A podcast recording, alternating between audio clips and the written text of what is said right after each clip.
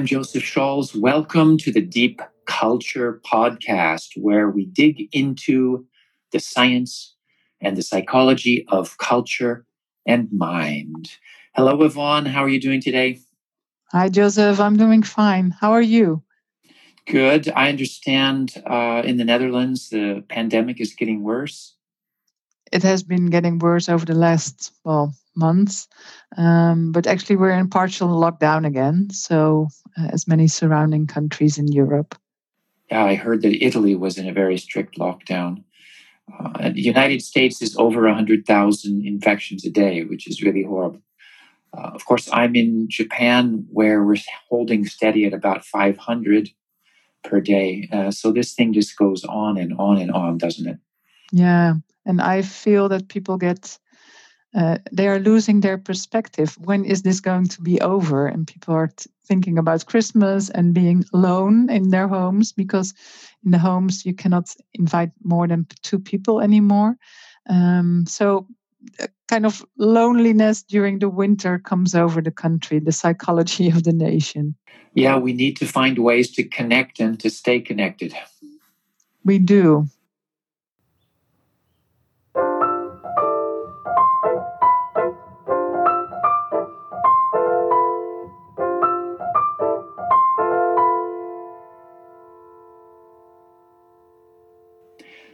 So, in today's episode, we're going to be talking about culture from the brain mind perspective.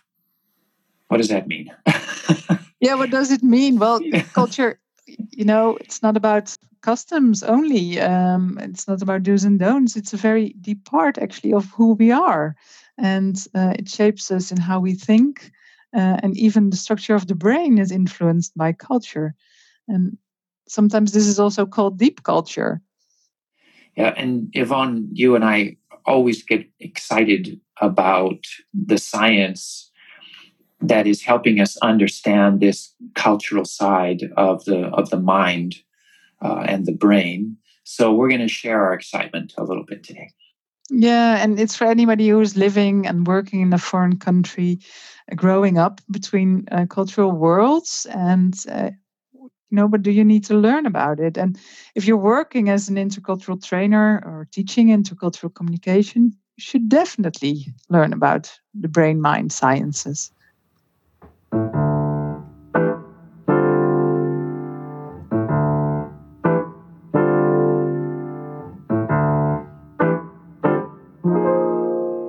So, why should interculturalists learn about brain and mind sciences? The reason to learn about culture, brain, and mind is not to become more knowledgeable, it's to become more insightful.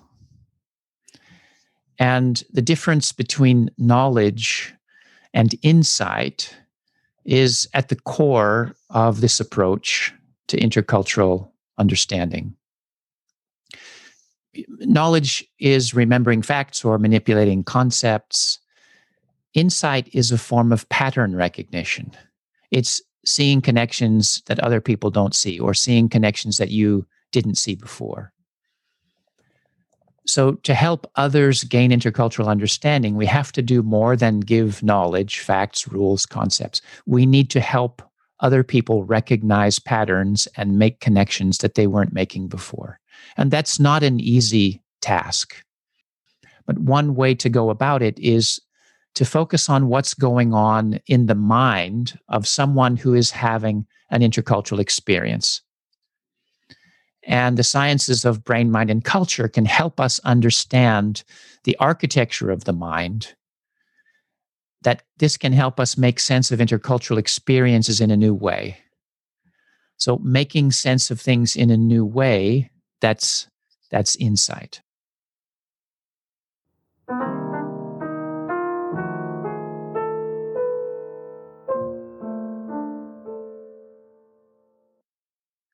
When we are talking about traveling or living in a foreign country, what do you mean by insight? Well, you know this expression, the aha moment, feeling of like, ah, I got it. I mean, that's that's insight. Like I remember when I had been in Japan about two years, I had trouble understanding this particular word called nakama. I heard a group of people talking, and one of them said, uh, "Oh, nakama ni yo," which means put me in the nakama.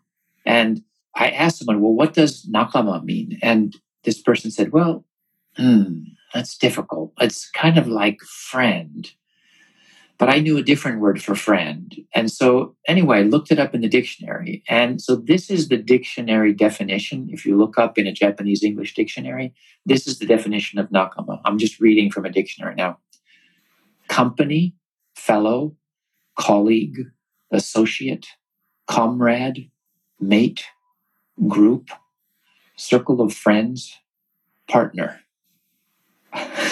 That's Okay. Those are, those are the translations for the word nakama. And if you and there are two characters, two uh, Japanese characters that make up this word naka and ma. And if you look up naka, it means it'll say go between or relationship. So the same character that means go between also means relationship. And then the ma, nakama, this ma literally translates as interval or space. yeah. So nakama is what a, a go-between interval. It's a relationship space. What is it? So I was I just had no idea from looking at this dictionary definition what what the feeling of this word is. But I remember after having lived in Japan for about two years, I was at a party with a group of students that I had been teaching who really got along very well. And we were at a party together, and there was this great atmosphere of trust and openness, and everybody was talking to each other, different ages. And I, I had this flash ah, this feeling is nakama. This feeling that I'm that I'm experiencing now is nakama.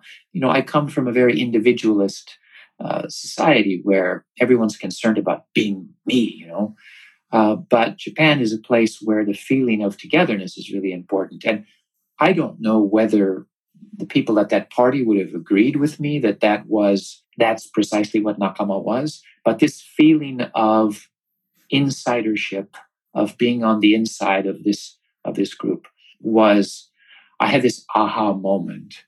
And you know, so when we're in a foreign country or we have foreign experiences, I think a lot of people have these aha moments.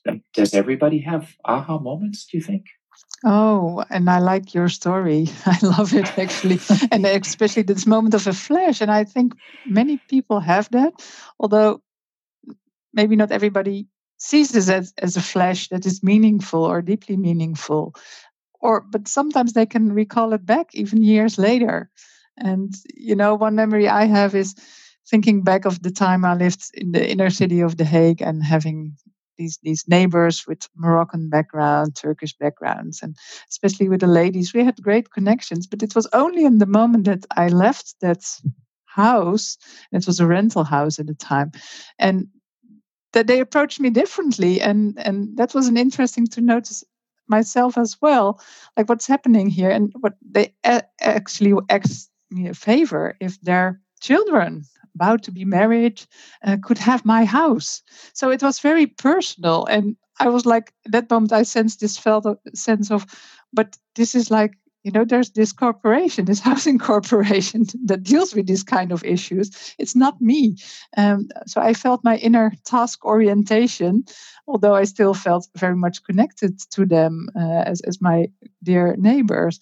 But that of course you can know cognitively about relationship orientation and task orientation. And the time i felt my own task orientation in this sense and I think those aha moments are the most powerful ones when we we recognize something in ourselves that we didn't recognize before because of we're experiencing a new normal. Something that's normal for us is not normal in this situation, or vice versa. Exactly. Talking about these stories and and, and storytelling, uh, but how can we mingle this or combine this also with science and what can the two um, learn from each other or even enforce each other? Yeah, so it's easy to tell these stories, but you know, today we're talking about science. So, how can science help us understand these aha moments or these things that are going on in our minds?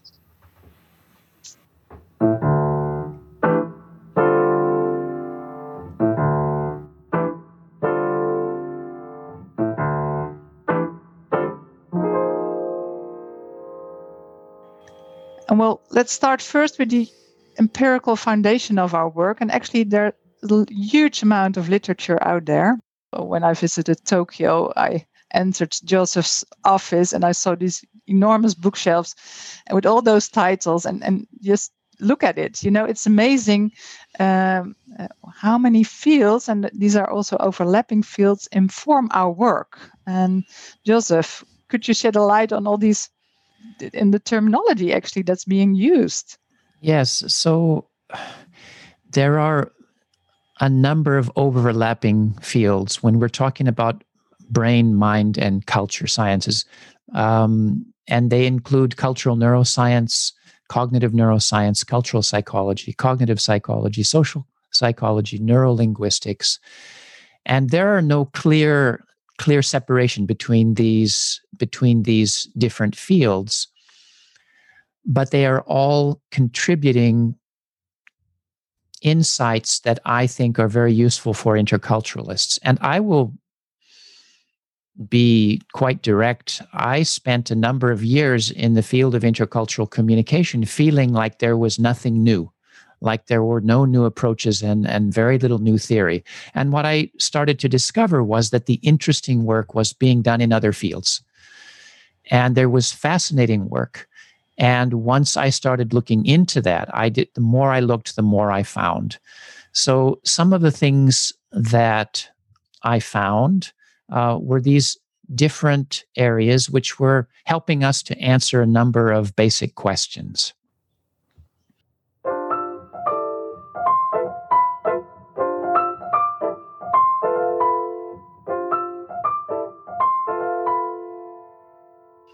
So, one of these basic questions is how are our brains shaped by culture and vice versa? How is culture shaping our brains? If so, and uh, maybe Joseph, you can explain a bit about this question. Well, you know, some people have the idea that we all have the same biology, therefore, everywhere in the world, everyone's brains is going to be the same. It's not that simple. Uh, our brain and our cognitive processes are shaped by the environment and understanding the interrelation between nature and nurture and how cognitive how cognition develops is one of the areas of of neuroscience and cultural neuroscience yeah and then another main question is how does our unconscious mind work? And many of you might be familiar with the work of Nobel Prize winner uh, scholar uh, Daniel Kahneman, or Kahneman. Um, and then his book is, has this excellent title, Thinking Fast and Slow. And that means a lot, doesn't it, Joseph? Yes, you know, we're familiar with the iceberg metaphor that culture is largely unconscious.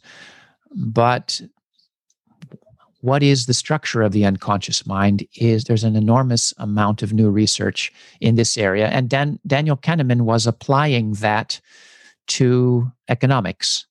And what we're doing is applying that to intercultural questions uh, particularly uh, here you uh, dual process theories of mind looking at the differences between more conscious and unconscious forms of cognition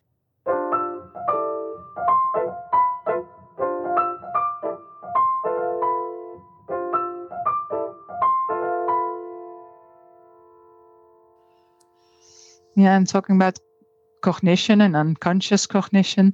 Um, how does culture influence our perception and cognition? There's also a relation between culture and cognition. And some of you might know the work of, of Richard Nisbett, for instance, The Geography of Thought. I was very much struck by his work.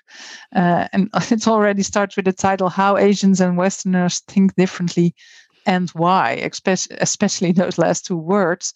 Um, because there's much to say about uh, cognition.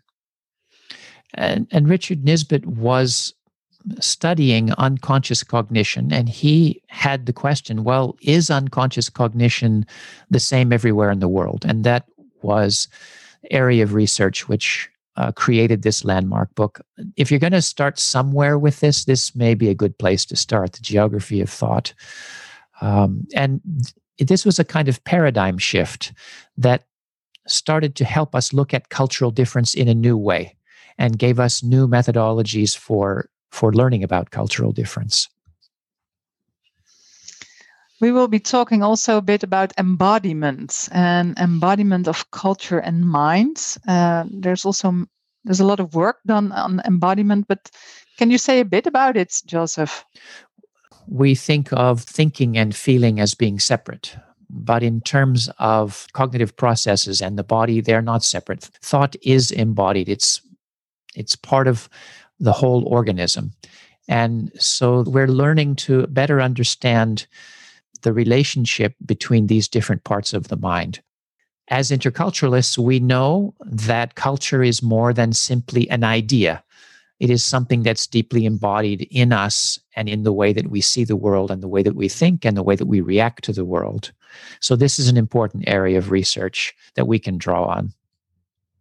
And then we, of course, express ourselves in language. And many of us are using second language today. And how does language relate to cognition and culture? That's also a huge field, very interesting. Joseph recently published himself as well on the interrelationships between those fields. One of the really exciting areas of research is represented in this by the work of Benjamin Bergen. He published the book Louder Than Words. And the main takeaway is that language is much more than a symbolic system. That when we use language, we're actually creating an embodied simulation of experience.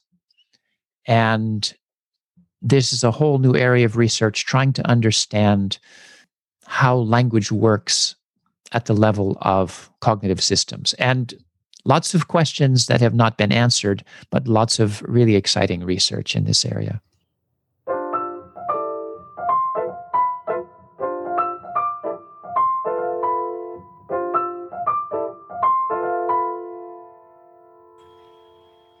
I just continue with the next question, which is about, well, how networked are we? And actually, how are we collectively networked with other people? We are not alone in this world. You know, we're, we're so human beings and social beings.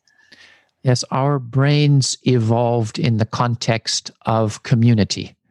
And there's a whole area of neuroscience which seeks to understand this collective element of cognitive function and the evolution of the brain. And many of you are working in the field uh, as an educator, a trainer, working with students or participants in well whatever context. So learning is another area where there's a lot of interesting work going on and the brain of course is interesting. How does how how do we learn? And and what is makes learning impactful and how do we learn about culture? So there is a, a, whole new area of research, uh, educational neuroscience, which tries to understand the embodied cognitive processes of learning. Uh, this has also being applied to intercultural experiences. Uh, my book, The Intercultural Mind, was looking at the relationship between cultural learning and cognition. What are the effects of us on our mind and our cognition? And last but not least, bias. And it's one of my favorites, I must say. Um, what are our biases and blind spots? One of the most fascinating takeaways with this area of research is that the word bias doesn't really isn't really suited. Bias makes it sound as though there's something wrong. In fact bias is simply a product of the way that our brain is structured. It's structured for efficiency for making quick decisions for being good enough to survive. And once we understand more about the cognitive structure of bias it we can see that it's natural. It doesn't mean it's good, but it's natural. And there's a tremendous amount of research that's really directly related to the kind of work that intercultural educators and trainers are doing.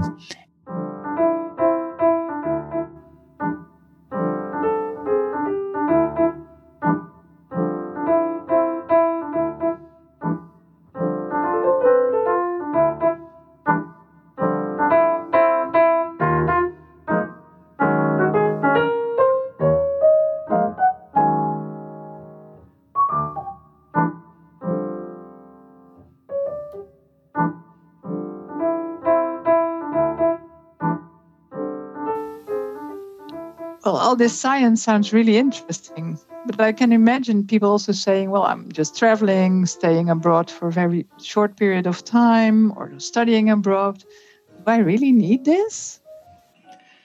Well, no, but okay. if you're interested, right? I mean, no, of course not. You can you can go to a resort and lie on the beach all day in a foreign country, and that's fine if that's what you want to do.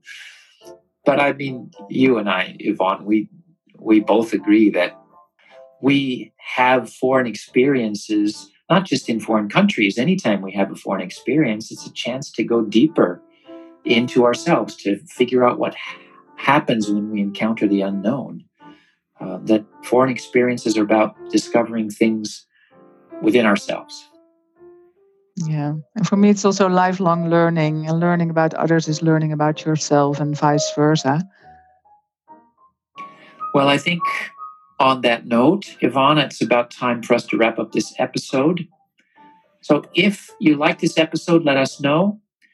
Please subscribe to the Deep Culture Podcast, rate us, write a review on Apple Podcasts. We'd love to hear from you. You can reach us at dcpodcast at japanintercultural.org or leave a comment on our website, www.japanintercultural.org. This podcast is sponsored by the Japan Intercultural Institute, an NPO dedicated to intercultural education and research.